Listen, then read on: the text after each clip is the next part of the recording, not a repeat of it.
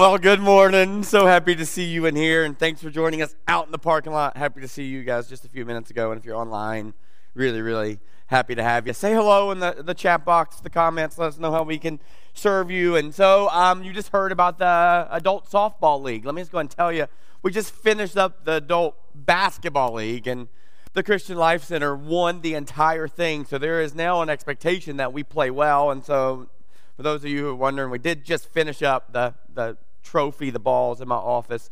We have one from 2018, then we have one from 2021. Hooray! But if you're interested in softball, let me tell you something real quick. Uh, today, right after I get through preaching, so about 1 p.m. today, we're going to have some folks out there playing softball, right? So if you're interested in playing, not sure if you're going to play, but want to, uh, you know, figure that out, you can run home right after the service, go grab a glove and come back. We'll be here for a little while. This is going to be my first year of playing softball with the team.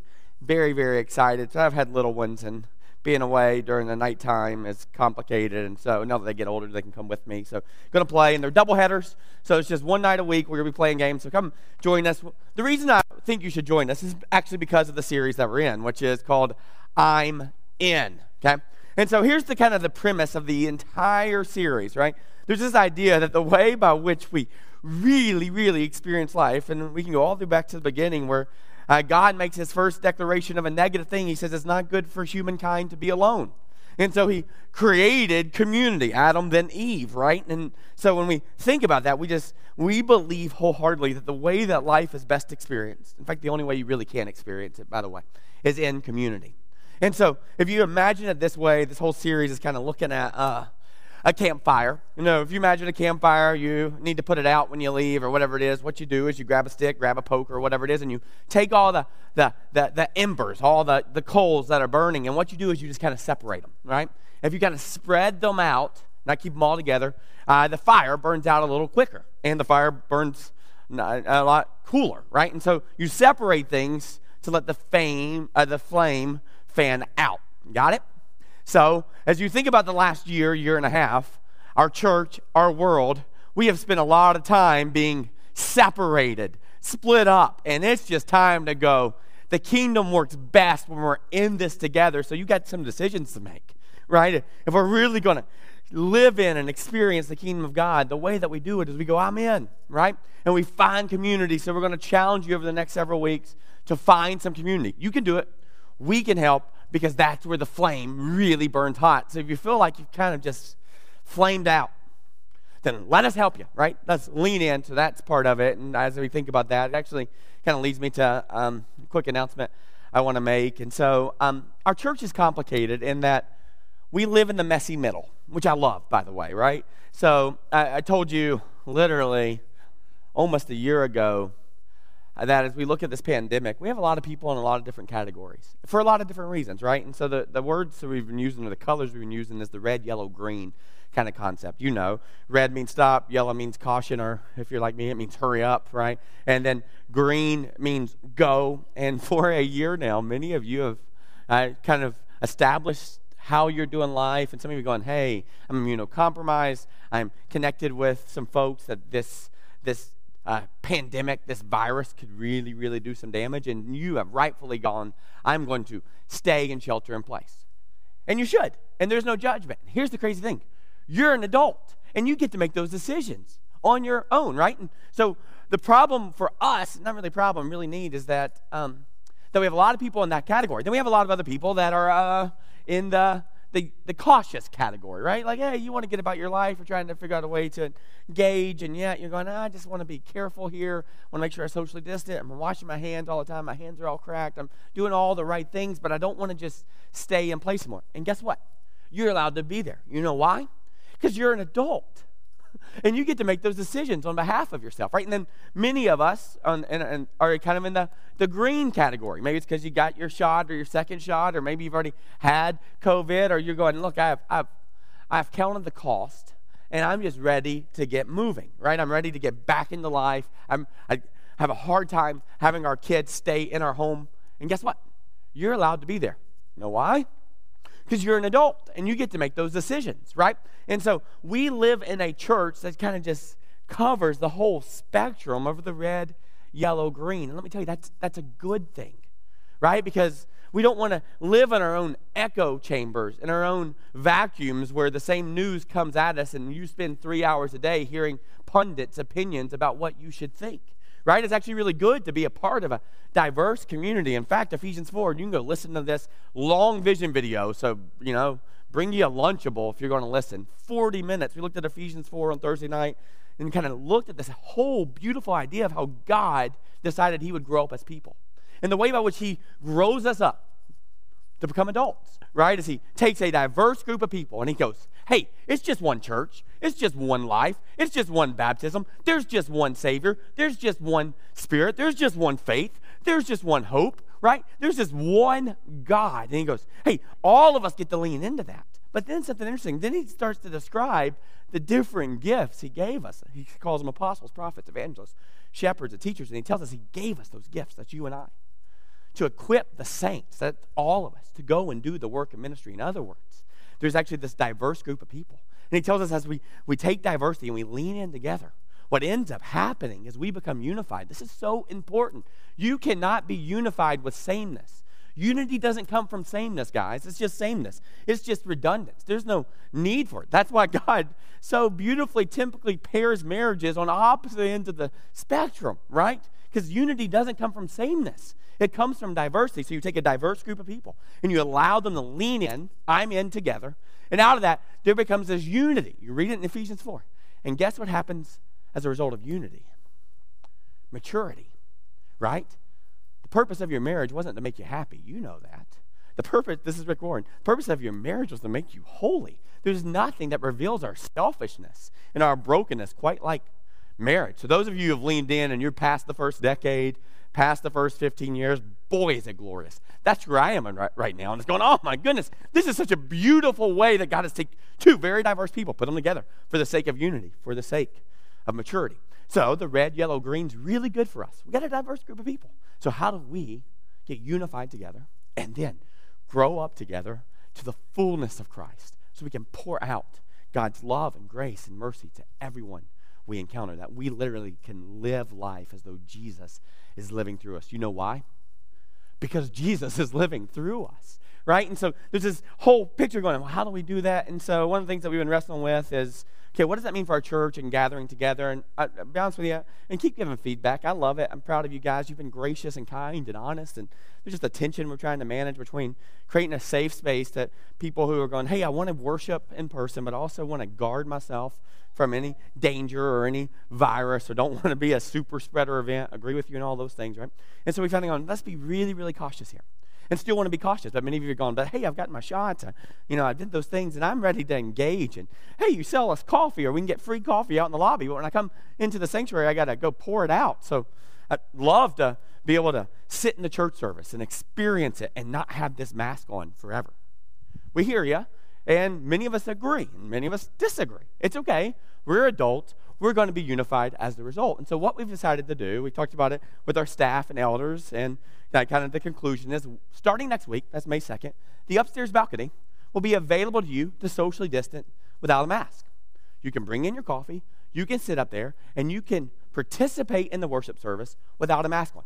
Downstairs, still a mask. Throughout the building, still a mask. In kids' zone, still a mask, right? But in a place that we can uh, socially distant, because we have a large space, it's going to be available upstairs. Now, some of the questions are wait, wait, I'm down here, they're up there. They're just going to be spewing all that nastiness over me.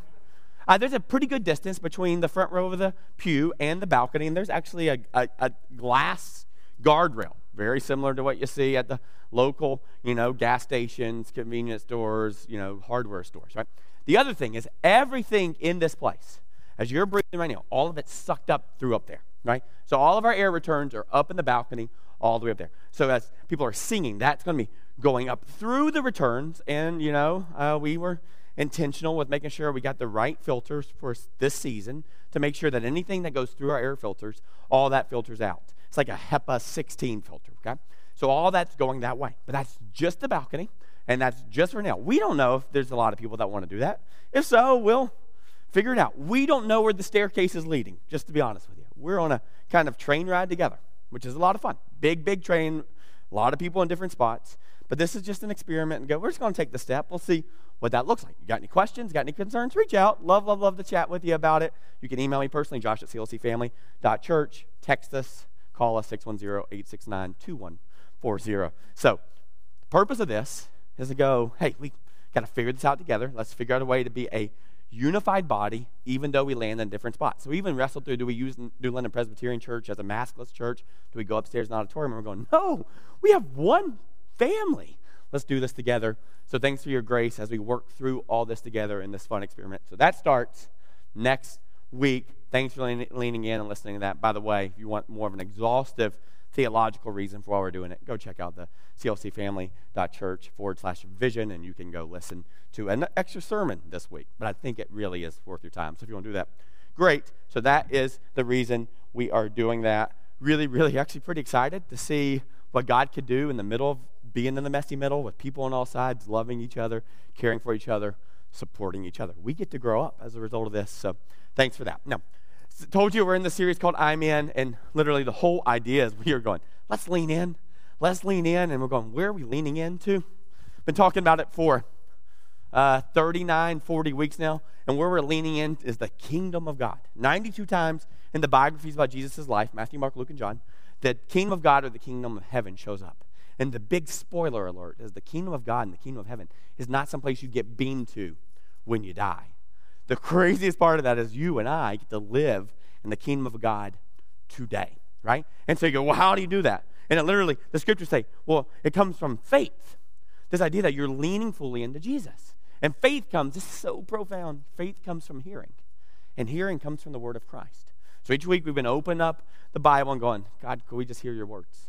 Like even today I'm praying, going, God, I don't, I don't care if this is fancy. I don't care if it's good. I don't care if people are impressed. All I really want is your word in your way to go out. Because in Isaiah 55, it says, just as the precipitation lands and returns and yield that it intended, right?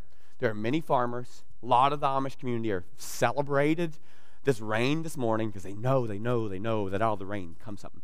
And, and Isaiah, the prophet says, just as that happens, that's the same thing that happens when the word of God goes out.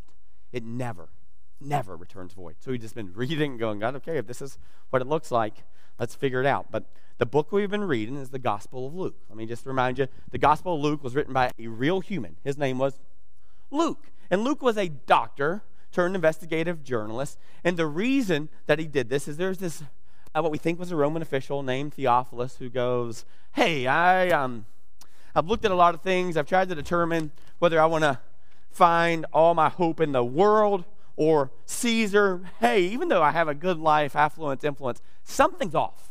Something's just not right. And I keep hearing about this guy named Jesus, right? So Theophilus literally hires this guy to spend years, if not a decade, going and doing all the investigation, all the oral, uh, listening to all the oral traditions, reading all the written documents, and going and talking to the eyewitnesses. And he puts together this orderly account, he says, so that we could have certainty of the things we've been taught about the kingdom of God. And what we've seen, seen as we continue to open up the scriptures, is the way that it plays out is first, first you hear about it, then you think about it, right? So as this goes out, you start to consider. In the scriptures, that word is called repentance, metanoia. It means to have a change of mind and therefore a change of direction, right? So you hear about it, you think about it. And as you think about this and as it comes true in your own life, what happens is so, so crazy.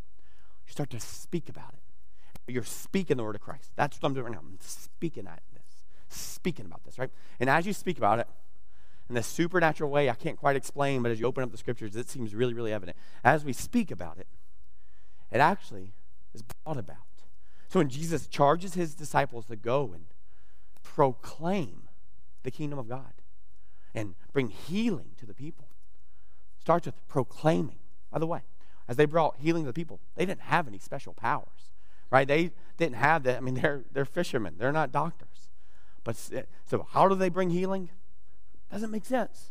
And yet the scriptures are clear of this. The way by which they bring healing is they actually speak it into existence, which is hard for us to believe, really confusing, but what if it's true? What does that look like? I think it's true, and I think you should look at it. So we've been looking at this whole idea. Now, as we've been doing this, we've gone, okay, we've seen Jesus' plan to bring about the kingdom of God, and you keep saying, Josh, that the kingdom of God is available here and now. But could you tell me what that looks like in 2021? How do you and I really experience the kingdom of God? And so, what I shared with you last week is uh, there's this guy named Stephen Addison. He's a missiologist. Uh, he studies mission, right? Particularly Christian missions. And he has taken a lot of time and energy to look at the big Christian movements that have happened for the last 2,000 years. Started in the first century with these guys who are being murdered brutally for their belief in God and sharing all they had in common. And he paid attention to that and he watched through the Reformation, and then he paid attention to even what happened here in the in the U.S. and Great Britain as it related to Methodism and these movements of churches exploding all over the place. And he kind of said there are some interesting um, ingredients that all great movements have in common. I'm going, that's what we want. Let's let's see what the Lord could be up to right now in, in 2021. And so what he kind of pointed out is there's these five characteristics that happen in the, uh, in the scriptures, also happen in real kingdom of God living life. That we're going, how do we live it here? And here's the five things. He said, all these have in common a white hot faith, meaning there really was a moment in your life where you go, I believe Jesus is Lord. You had some kind of encounter that all of a sudden the, the, the, the switch flipped on, and you're going, it didn't, didn't make sense to me, and all of a sudden it just felt like my eyes were open. This is how you usually talk about that. You actually will say something to me about, hey, I'm so thankful that you teach the Bible this way because I went to church and I never understood these things. And so thank you for teaching the Bible this way. And I'm going, oh, that's really nice of you, but I really shouldn't get the credit for that because I have a suspicion that the pastors that you listen to also are teaching the Bible. But our, our, our light bulb, our switch just hadn't cut on yet. And so all of a sudden you see this moment where just cuts on, right? And all of a sudden you start to see and go, oh, I see the kingdom of God in front of me. So what happened uh, 300 years ago, 500 years ago, 18, 1900 years ago, is there's this real supernatural encounter with the Spirit of the living God, which I think is available to you today. So there's this white hot faith. And then as a result of that, these are folks who are committed to the calls. That's one of the things I really struggle with, even with wrestling through all the plans for masks, because we use words like out of an abundance of caution. Here's the problem the gospel is filled with caution the call that we have in our life to go and declare the good news and meet the needs of people and share, and hold everything in common. All of that is definitely with a lot of caution, probably even considered by most reckless, right? And so they, there are folks, a group of people go, I'm all in, and they are committed to the cause. And what's really beautiful you see is there's this beautiful moment where, as a result of having the shared unity, right? And the shared vision as a result of a diverse group coming together. And you see all sorts of different people, all nations, all tribes, all tongues, all skin colors, right? They're, they're committed to one another, and that, that is contagious. And so you see a bunch of people go, I want that. I want that kind of community. Wait, are you telling me when that thing happened, people just brought you meals for a month? What? Like, they, they want that, even if they're not sure about the Jesus thing. Boy, do they want to be loved and cared for. And so throughout history, there's been these contagious relationships. And then the really, really neat thing is there's been this movement of rapid mobilization. I told you last week that the average church planter, pastor in China right now is an 18 year old female who has less access to the Bible and less Bible knowledge than almost all of us in this room and all of us listening online. And yet there's this movement the Holy Spirit would get into people and they take the gospel everywhere. So there's just this movement that just can't be stopped. It moves from addition, a few more people show up, to multiplication where it cannot be contained. It doesn't need a steeple or a pew or a, you know, a Sunday school class. Well, those are all great tools, but it just moves and it moves and it moves. And then finally, what you saw, uh, what we talked about last week, and we'll see it in the next couple of weeks, is adaptive methods this idea that it matters a method, as Thomas Jefferson says, flow like a river, right? Do anything, everything, whatever it takes to get the gospel in people's ears, short of sin, right? And so we, we hold tightly to the gospel, hold loosely to our traditions and preferences. And so we're going to see that. But today, today, today, we're going to look very specifically about this group that's really, really, really committed to a cause. And so what I want to do here just to kind of prepare you. Let me give you the big idea, and it's not going to make any sense. But uh, then I'm going to have you say it out loud, and it's still not going to make any sense. So you're going to have to lean in to 1 o'clock, and at 1 o'clock today, it'll make sense. You got it? That's a joke. Here's the big idea for today. You ready for this? Big idea. Different tank, different breath, different life, different death. Let's pray. We're done, right? No, that doesn't make any sense. But want you to practice it with me. If you're at home, I want you to say it out loud as well. If you're out in your car, I want you to say it with me as well. So I just want you to say this big idea, right? We're going to speak it out loud. I know it's so strange and I'm so sorry, but I'm so, so want us to do this. So you can repeat after me a little bit at a time. You ready for this? Different tank, different breath. Oh, y'all are so good. Different life, different death. You got it. You got it. We're ready to go. So that's what we're going to look at today. And where we're going to be is Luke chapter 9, beginning in verse 18. Jesus has just fed 5,000 people. And then he sent everybody, all the disciples home with a doggy bag. So we saw 5,000 men and all their families. So probably 20,000 people. He feeds them. There's leftover. And it said they were all satisfied. So they have been doing some hard work and they just had this white hot faith moment. Let's see what happens next. Luke 9, verse 18. Here's what it says. Now, what happened that as he was praying alone, that's he is Jesus, and praying alone, the disciples were with him, and he asked them, Who do the crowds say that I am? So, a lot going on here. By the way, this is so neat when you read the scriptures that um, there's always these moments where it says Jesus was praying. And then you go to the next kind of couple verses, and something crazy happens right? And so this is really, really important. That prayer changes things. And I am convinced that if we're going to see a great move of God, now here's some practical, cute components. You look throughout history. What preceded these white hot faith moments and these committed to a cause, this rapid mobilization, what always precedes it, what always precedes revival, is prayer and repentance. So I don't know what that means for us right? Some of you going, that's my jam, that's my gifting. I wholeheartedly agree. And I'm going, could you help us? Could you help us organize groups to pray? Could you help us walk this whole property and pray? Could you help us go to every disc golf hole and lay your hands on it and go, God, with the people who get here, they just experience your love and grace? And would they be so open to the gospel? Like, would you help us do those things? Would you help us get some systems around us? Could you help us set it up where we'll leave the building open all day and we, for 24 hours, all day long, there's someone in here just praying? Right? I know it doesn't make much sense, but none of this makes sense. None of this makes sense, but when you read the scriptures, every time they pray, something happens. And I don't know what it is that happens. What I tell you all the time, as Tim Keller's thought, is when you pray, either God's going to answer your prayer in the way you prayed it, or even better, He's going to answer the prayer in the way that you could pray it. If you could see as He sees and know as He knows. So you see this moment that He's praying, right? So we got to figure this out. Maybe that's just the nugget for you to go, yep, that's me. I really, really want to get involved in this. How can I help? We got to pray more. Got to pray more, right? And the disciples were with him, and he asked them, Who do the crowds say that I am? This is really, really important. He asked them a pretty big question. Probably the question that we got to figure out in terms of being committed to a cause. Got to figure this out. Who is Jesus? Not who did your grandmother say Jesus was? Not your Sunday school teacher, not your spouse, not your mom or dad. But who is Jesus? For you because that changes everything. You see, there's this tension that we're going to have to manage. This tension, you know, the uh, one of the big, beautiful statements about purpose, and it says that we should glorify God and enjoy Him forever. You see that? There's this duty. There's this responsibility, but that duty doesn't come from white knuckling, playing hard. That duty actually comes from desire right? So this tension of how do we serve the Lord, but how does Jesus transform our hearts? So what comes out of us is what's in us, this natural overflow of the satisfaction we feel with Jesus. So he asked the question. He says, Who do the crowds say that I am? And they answered. This is what they said.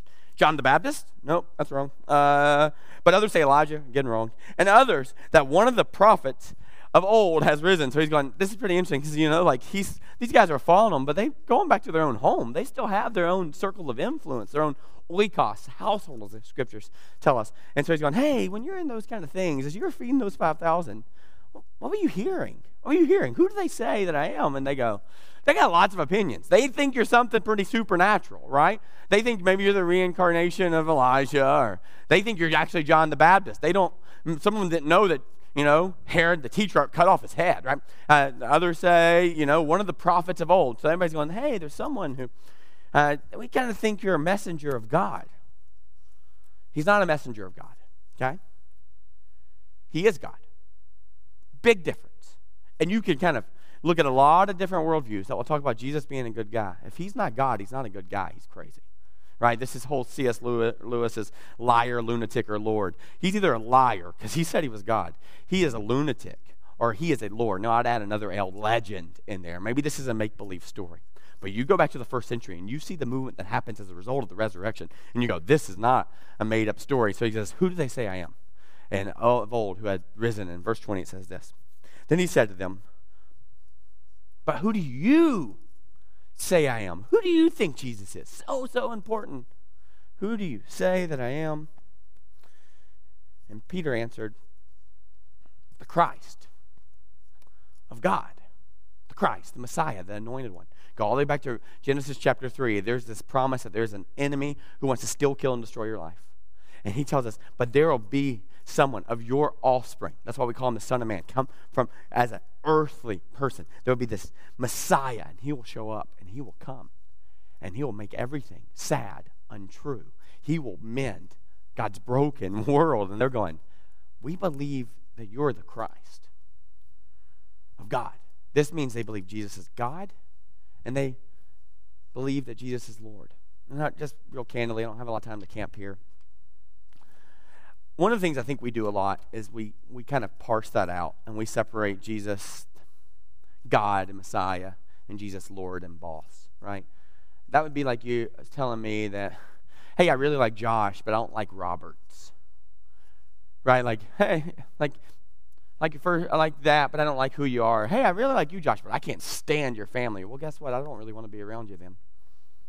Right? If that's how you feel about my wife or kids, like right? So it's just this idea that we go, ah, we believe that Jesus one day is our fire insurance and will get us up to heaven one day, but right now I don't really need his help. And as what we're going to see over and over again is it is impossible to separate those things. Either he is the Christ and he is God and he is Lord or he is none of those things. There's an A and there's a B. A, are you fully leaning in, completely committed to Jesus? It's either A, you're fully in, or you might want to feel better about it, but the reality is you're actually fully out. This is it. This is not the hokey pokey. This is, can we make a decision about who Jesus is? And listen, I'm not trying to scare you and I'm not going to offer the fear mongering thing. It's just, we have this really good way of pretending that, you know, that we kind of believe in Jesus and it's going, well, our whole life should reflect that. And that's not something that you got to get right. That's not something that you got to fix and go, oh, I got to read the Bible more. I got to give more money. No, no, no. This isn't something you solve out of your behavior. This isn't something you solve out of your performance.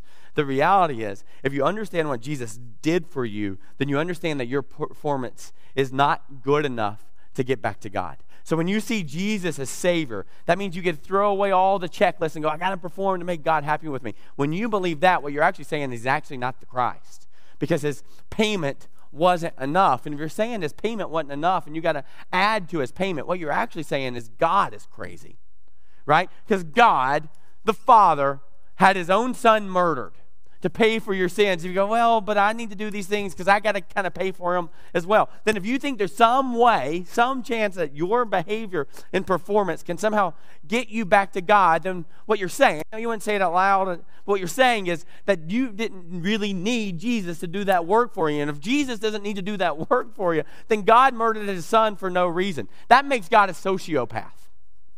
Right? And so we got to look at this and go, I believe that Jesus is the Christ, the one who paid for my sin.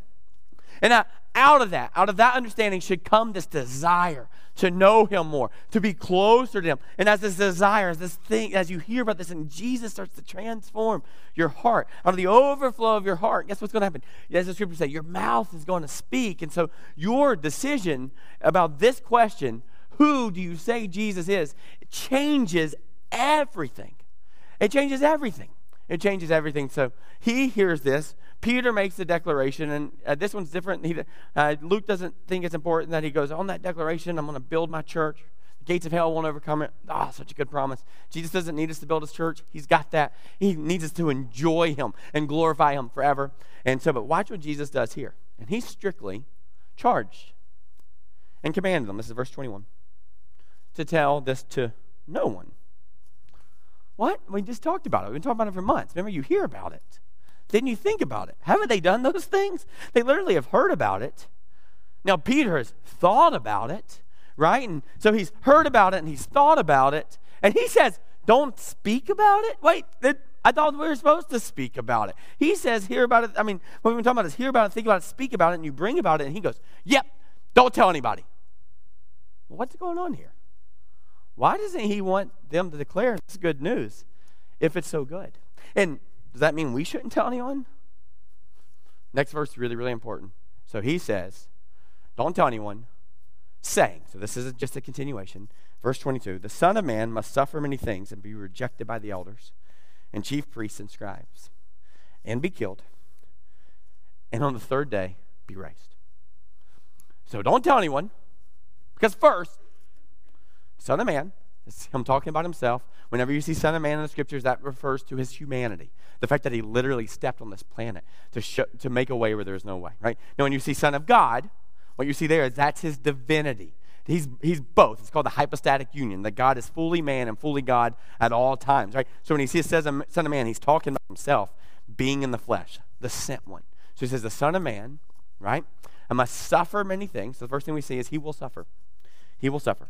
Must suffer many things and be rejected. So he will suffer and be rejected A couple things. The whole Old Testament points to this. Luke is going to help us see the moments where he suffers and rejected, so are the other Gospels. Paul is then going to highlight those things in the Scripture. So is Peter and James and John. They're all going to point out the things that he must suffer first, then be rejected, got it? And then killed. So he's going, before you can speak about it, there's some things that have to happen. First, I'm to have to be I'm to have to suffer. You're going to see me suffer. There's going to be real agony. This is important so that the next time you want to beat yourself up, you got to go, oh, I can't beat myself up. Jesus was actually already beaten up, right? And so he's going to suffer. He's going to be rejected, right? People aren't going to believe this. He's going to be rejected, and then he's actually going to die. Those three things have to happen first. And on the third day, be raised. I love this word raised because, you know, he talked about the resurrection, so important. Love the resurrection. But this word is so it's so casual. So he's saying, "Hey, I'm gonna, I'm gonna be suffering. Oh no, Jesus, you're gonna be, you're gonna suffer. Hey, I'm gonna be rejected. Oh, Jesus, you're gonna be uh, rejected. Oh, no, I'm gonna be killed. What? You're gonna be killed?" And then Jesus goes, "And then on the third day, I'll be raised." he's literally that word there, literally means just to get back up. Like he's going, "Yeah, all these things will happen. I'm gonna be brutally beaten." A, people are going to scoff at me, spit on me. They're going to put sour wine into my mouth. They're going to, you know, gamble for my clothes. It's going to be horrific. And they, you got to imagine, they're devastated. And he said, and then I'll just get back up. That word raise there literally means like you've been asleep and you're just hopping up out of the bed in the morning. That is, so it's like these are some really profound, scary things. And he goes, Oh, yeah, then I'm going to be raised from the dead. And I didn't even say dead. Third day be raised. And so it's all sorts of confusing. The thing I want to point out here is that's why this is different for us than it was for them. They have heard about it and they have thought about it, but the resurrection hasn't happened yet. So Jesus is going, now, you're going to have some news, right? This is what's so crazy. He tells them not to say anything. they probably will whisper it because that's just human nature. You see it throughout the scriptures. Don't tell anybody, and then they go tell people. But then you see, when Mary arrives at the tomb, the angels say, Go and tell them, right? So there's this mandate post resurrection that you're supposed to go and tell this good news. So when you weren't supposed to, they did. And when they were supposed to, they didn't. You know what that's like, right? And so, so in this moment, what we see is Jesus going, Hey, all this stuff's going to happen. I want you to hear about it. I want you to think about it. And then there's going to be this moment. I'll call it an ignition switch that I'm going to change the whole world. I'm going to be raised from the dead. And then he tells them, spend some time with them. And he goes, and then what you're going to do? I don't want you to tell anybody yet. He tells us in Acts chapter 1, verse uh, 8, 6 through 8, this really, really beautiful passage. And he says, hey, hey, I want you to stay here right now and wait. And then you'll receive my spirit and my power. And then you'll be my witnesses in Jerusalem, Judea, Samaria, the outermost parts of the world. So he says, hey, there's going to be this moment where there's going to be this detonation switch. And how all this brokenness with this slow creep to a massive plunge, we're experiencing it in our culture, right? All of a sudden, all that's going to get reversed. And it's going to get reversed because I am going to be raised from the dead. And that same power, you just sang it, that, uh, you know, was raised from the dead, that conquered the grave, now lives in us. So the reason it's different for us is because we are walking in the resurrection power of Jesus. You might not believe it, but if you have called Jesus Lord and you have surrendered your life and it's all about your du- duty and desire to enjoy Him forever and glorify Him, you have the Spirit of the living God in you. You go, well, I don't feel like I have the Spirit of the living God, right? Let me just make a real quick observation. If you have a car that has 400, 500, 600 horsepower, you don't experience that either sitting in your garage. When do you experience it? When you're out on the road pressing the gas, right? So, the best way to actually experience this kind of power, and in fact, the only way you really will experience this kind of power is actually to get it on the road and use it. You got it? And so he said, I'm going to be raised. That's not for them yet. They have to wait. We don't have to wait. That's good because we're an impatient society. You can go participate in this today. In fact, you can text about how great God is right this second. I wouldn't recommend it because I'm going to move pretty fast with the rest of this, but you can, right? And he said to all, If anyone, if anyone would come after me, let him deny himself and take up his cross and follow me. This is really, really interesting. Um, in, in Hebrew literature, whenever you got a paragraph, like when you have, usually, you know, like when we write, you know, an essay, we kind of do the introduction and then we have that thesis statement towards the end of the paragraph. There's this declaration statement, and then it works the next three, four, five paragraphs to explain it. In Hebrew literature, the way that it works is um, at the front of the paragraph, there is a big, bold statement. Big, bold statement. And then, out of the result of the big, bold statement, the next two, three, four uh, sentences all go to offer more insight to the big, bold statement, right? So, first one is the big, bold statement. And then there's some extra verses that actually offer extra words that point to and give evidence for that big, bold statement. So, this is the big, bold statement. If anyone would come after me, let him deny himself and take up his cross daily and follow me. So he goes, You want in? You want in. You want in. Here's the big, bold statement. You want in. You got to lean all the way in. And what do you do when you lean in? Lots of things. First, you deny yourself. You make it not about your pleasure, not about your performance. It's no longer about you, but it's about the kingdom inside of you. Right? You flip the switch, and your life is no longer about you. Now, at first glance, that is a terrible, terrible thing because you're going, no, it's always been about me. But as you continue to look at this, this is actually a really good thing because your best life, the way that you use all the horsepower, the way that you enjoy how you're designed, all happens with leaning in and doing it. At Harvest Church, we were working on a new series about how to be generous people, and we coined this when I was there back in Montana years late ago. We made this new word up. It's called selflessishness. Selflessishness. The idea of being selfless, actually, not that you're going to be selfish about it, it's actually good for you. And here's how we de- define selflessishness the art of getting what you really want by giving up what you already have. Right? So there's something about this idea that he goes, hey, you want in, you got to take up your cross, uh, come after me, let him deny himself. So this is no longer about you. This is no longer about your pleasure. No, this isn't like sadistic. This isn't like you got to punish yourself. This isn't about you paying penance. This is about the things that you thought would be the things or that would bring you pleasure and hope and joy aren't actually those things. And the older you get, the more you know those things. So you just go and start and go. It's not about those things. It's not about those things. So he goes, and deny himself and take up his cross. That word literally means to put things to death. So you got to put to death the things that don't actually fulfill you that you thought would fulfill you that resume, that job, that house, that spouse, whatever those things are, those kids, those things you think they're the thing. No, I just said you got to put them to death. I'm not talking literally there, right? You don't have to actually put your kids or spouse to death. I would not recommend that. It would not be appropriate, and boy, would it make a mess for the rest of us, right? So please don't do that. But this idea that you would not put your hope in those things, that you would nail those things to the cross and go, no, those things don't satisfy. They cannot fulfill me. And even if they could, they definitely cannot forgive me when I fail them. Right? And so he goes, you got to take it up. So that's the big, bold statement. And see what it says there? Daily. really, really important. Daily. Meaning, this is a hard battle. Every day you got to get up and go, it's not those things. I cannot find my joy, my peace, my hope in the world. Can I find those things. It is not those things. Daily daily because this implies that it is going to be a battle for us forever. This makes sense to us, right? The minute that the Holy Spirit comes and lives in us, he inserts his divinity in us. But we're still broken, flawed people. So inside of us still is our humanity. So those things where you're going, why do I keep messing up? I want to do the right thing and I can't do the right thing. That actually is an indication that something's going on in you with the Holy Spirit.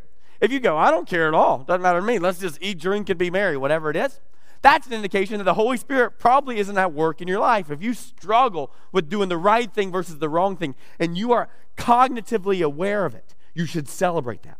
Because that means God's humanity is probably in you, definitely in you. And it's, I mean, God's divinity is now at war in your own life with your own humanity. So Jesus goes, This is a daily battle that you got to get up in the morning and go, Holy Spirit, I want your divinity to live in me, and I want to starve my flesh and my own humanity. Got it? So I told you that in, the, in Hebrew literature, a lot of times the big sentence up front, and then now the rest of them are kind of going to point towards that. So that's confusing. Take up my cross, follow me daily. And so he's going to then help us understand some more, and I think this will be helpful.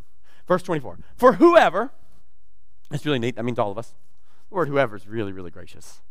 That means this is an all inclusive, anyone who hears these things and decides on it, you're included in this whoever, meaning this is available to you today. That's all of us. For whoever would save his life will lose it.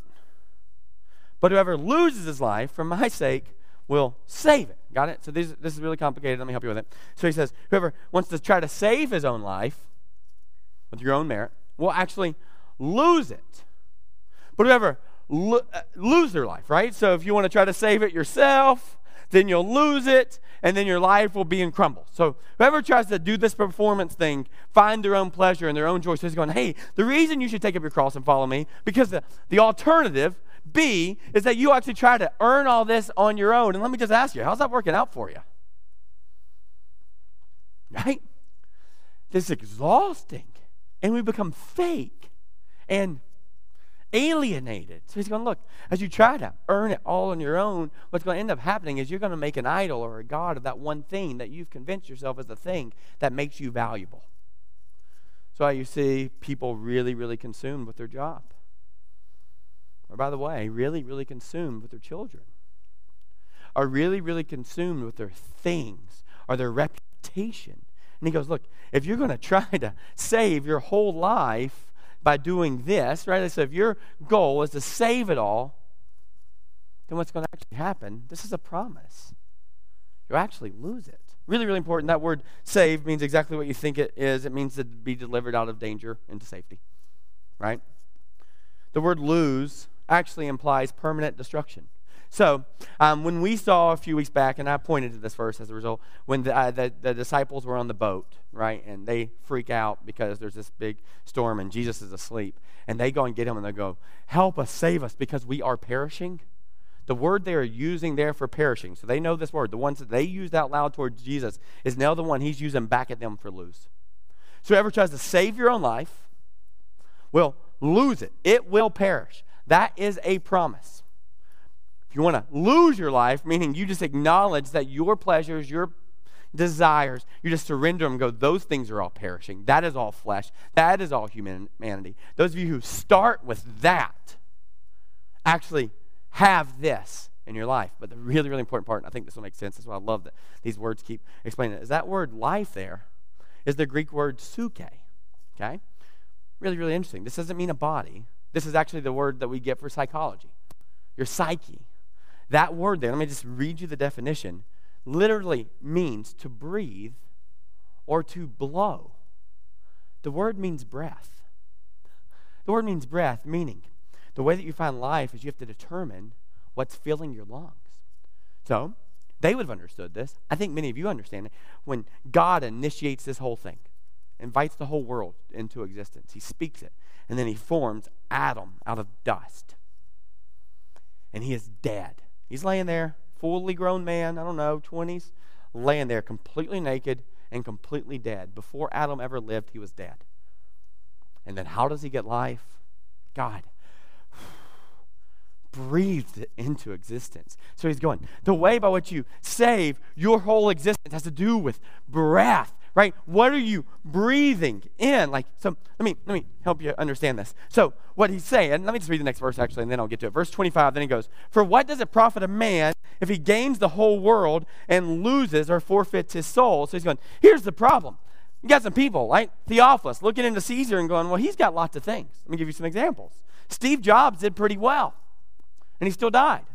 Jeff Bezos just tripled his, you know, wealth after having a divorce and giving up half of it in the last year, right? In the worldly sense, this guy has whatever he wants. He's buying up huge millions, hundreds of million dollars of real estate, and it's like you spending a dollar for a candy bar at 7-Eleven right? So we look at it and go, ah, it's so good, it's so good. He has such a good life. And Jesus is going, but here's the problem. What good does it do to profit a man if he gains the whole world and loses, perishes, or forfeits himself? Right? In other words, there might be some things towards the worldly standards that, ah, you go, that'd be a lot easier if I had a lot more money, had a new job, had all those things. And guess what? At times, your life may be easier. In fact, this would make sense to me because this is exactly what the enemy would want for you.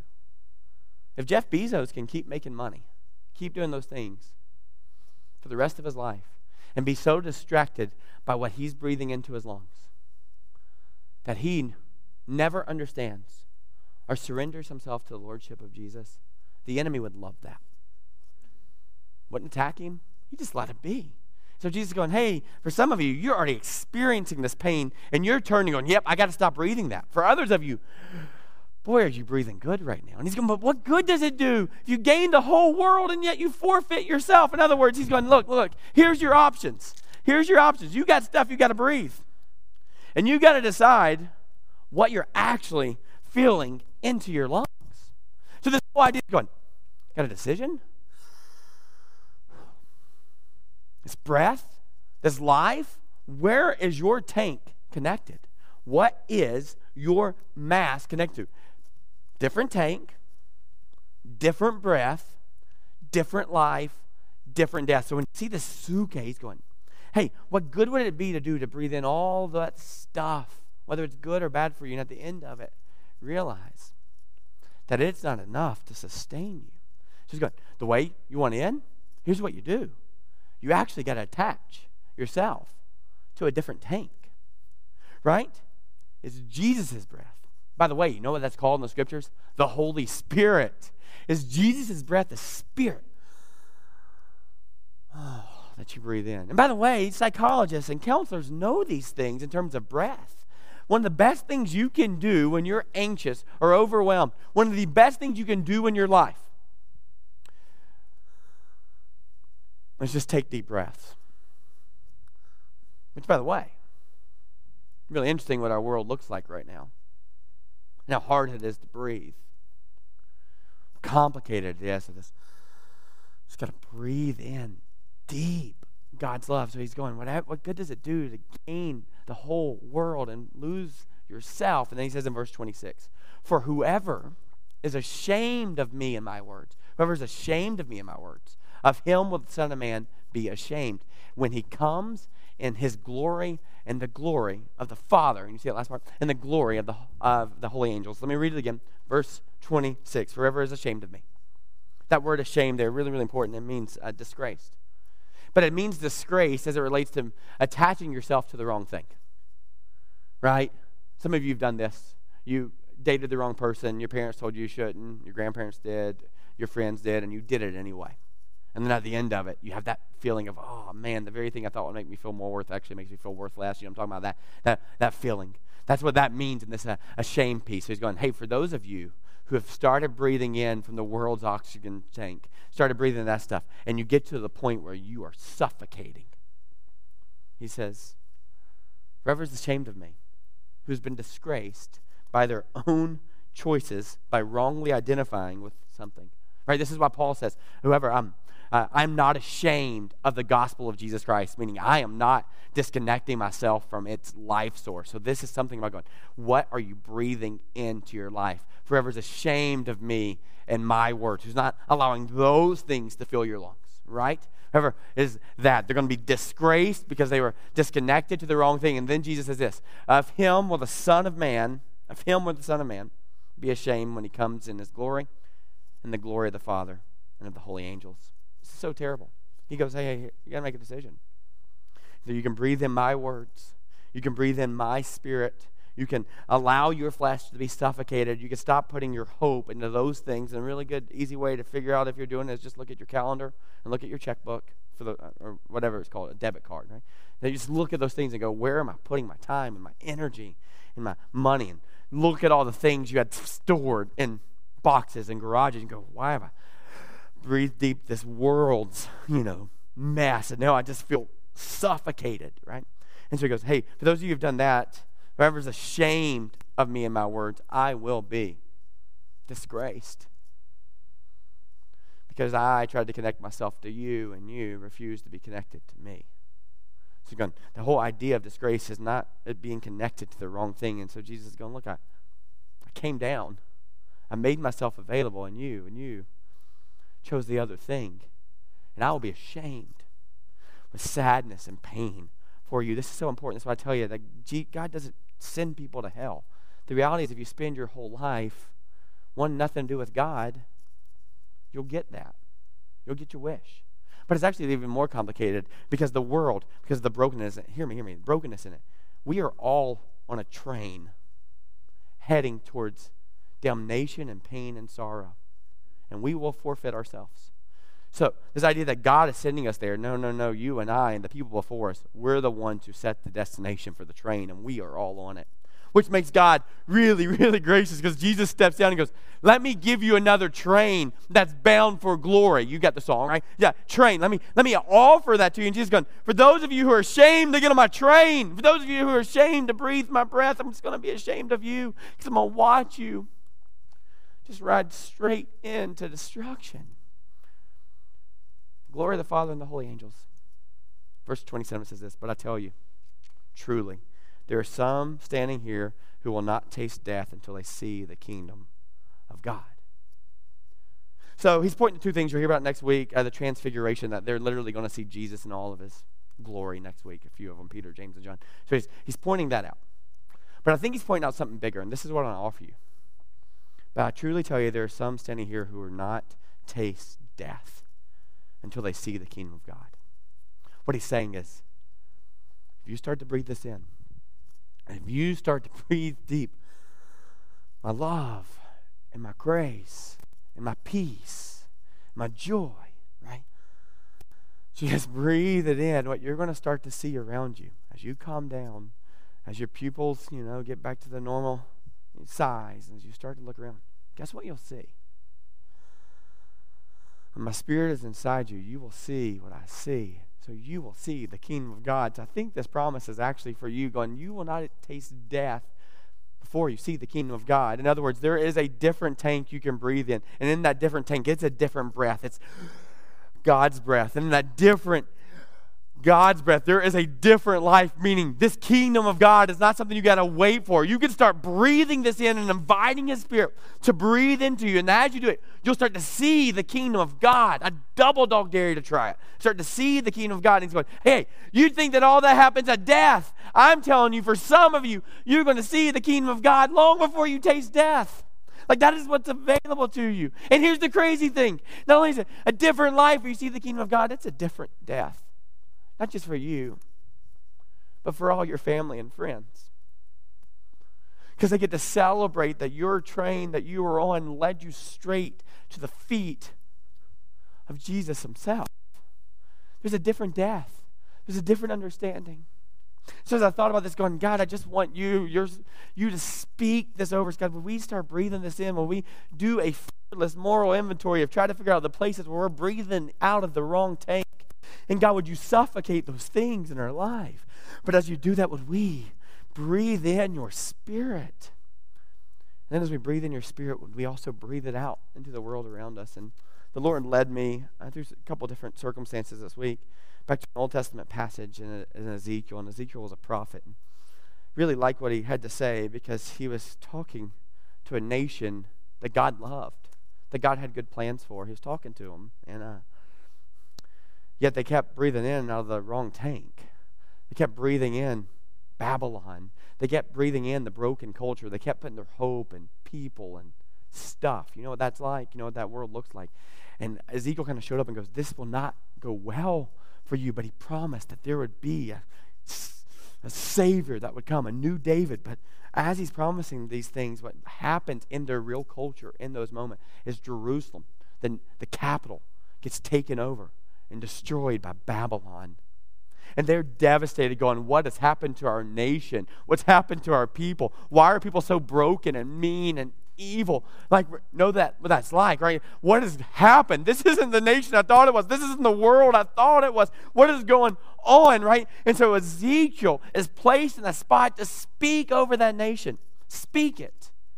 Right? And God gives him this, this declaration where he gets to speak it to his people and they become new people. And guess what happens? Their hard hearts are removed. And guess what comes in its place? A new heart. And it happens by a spirit. And so the way by which this plays out is Ezekiel actually declares it. So I just want to read to you what he's declaring to them. Because I think it's the same thing for us today. And I'm going to read it in its entirety. Won't make much comments. We'll let God's word do what only God's word can do. This is what Ezekiel said. The hand of the Lord was upon me. Verse uh, 1. Uh, 37 1. He brought me out in the spirit of the Lord and set me down in the middle of a valley. It was full of bones, broken death and destruction.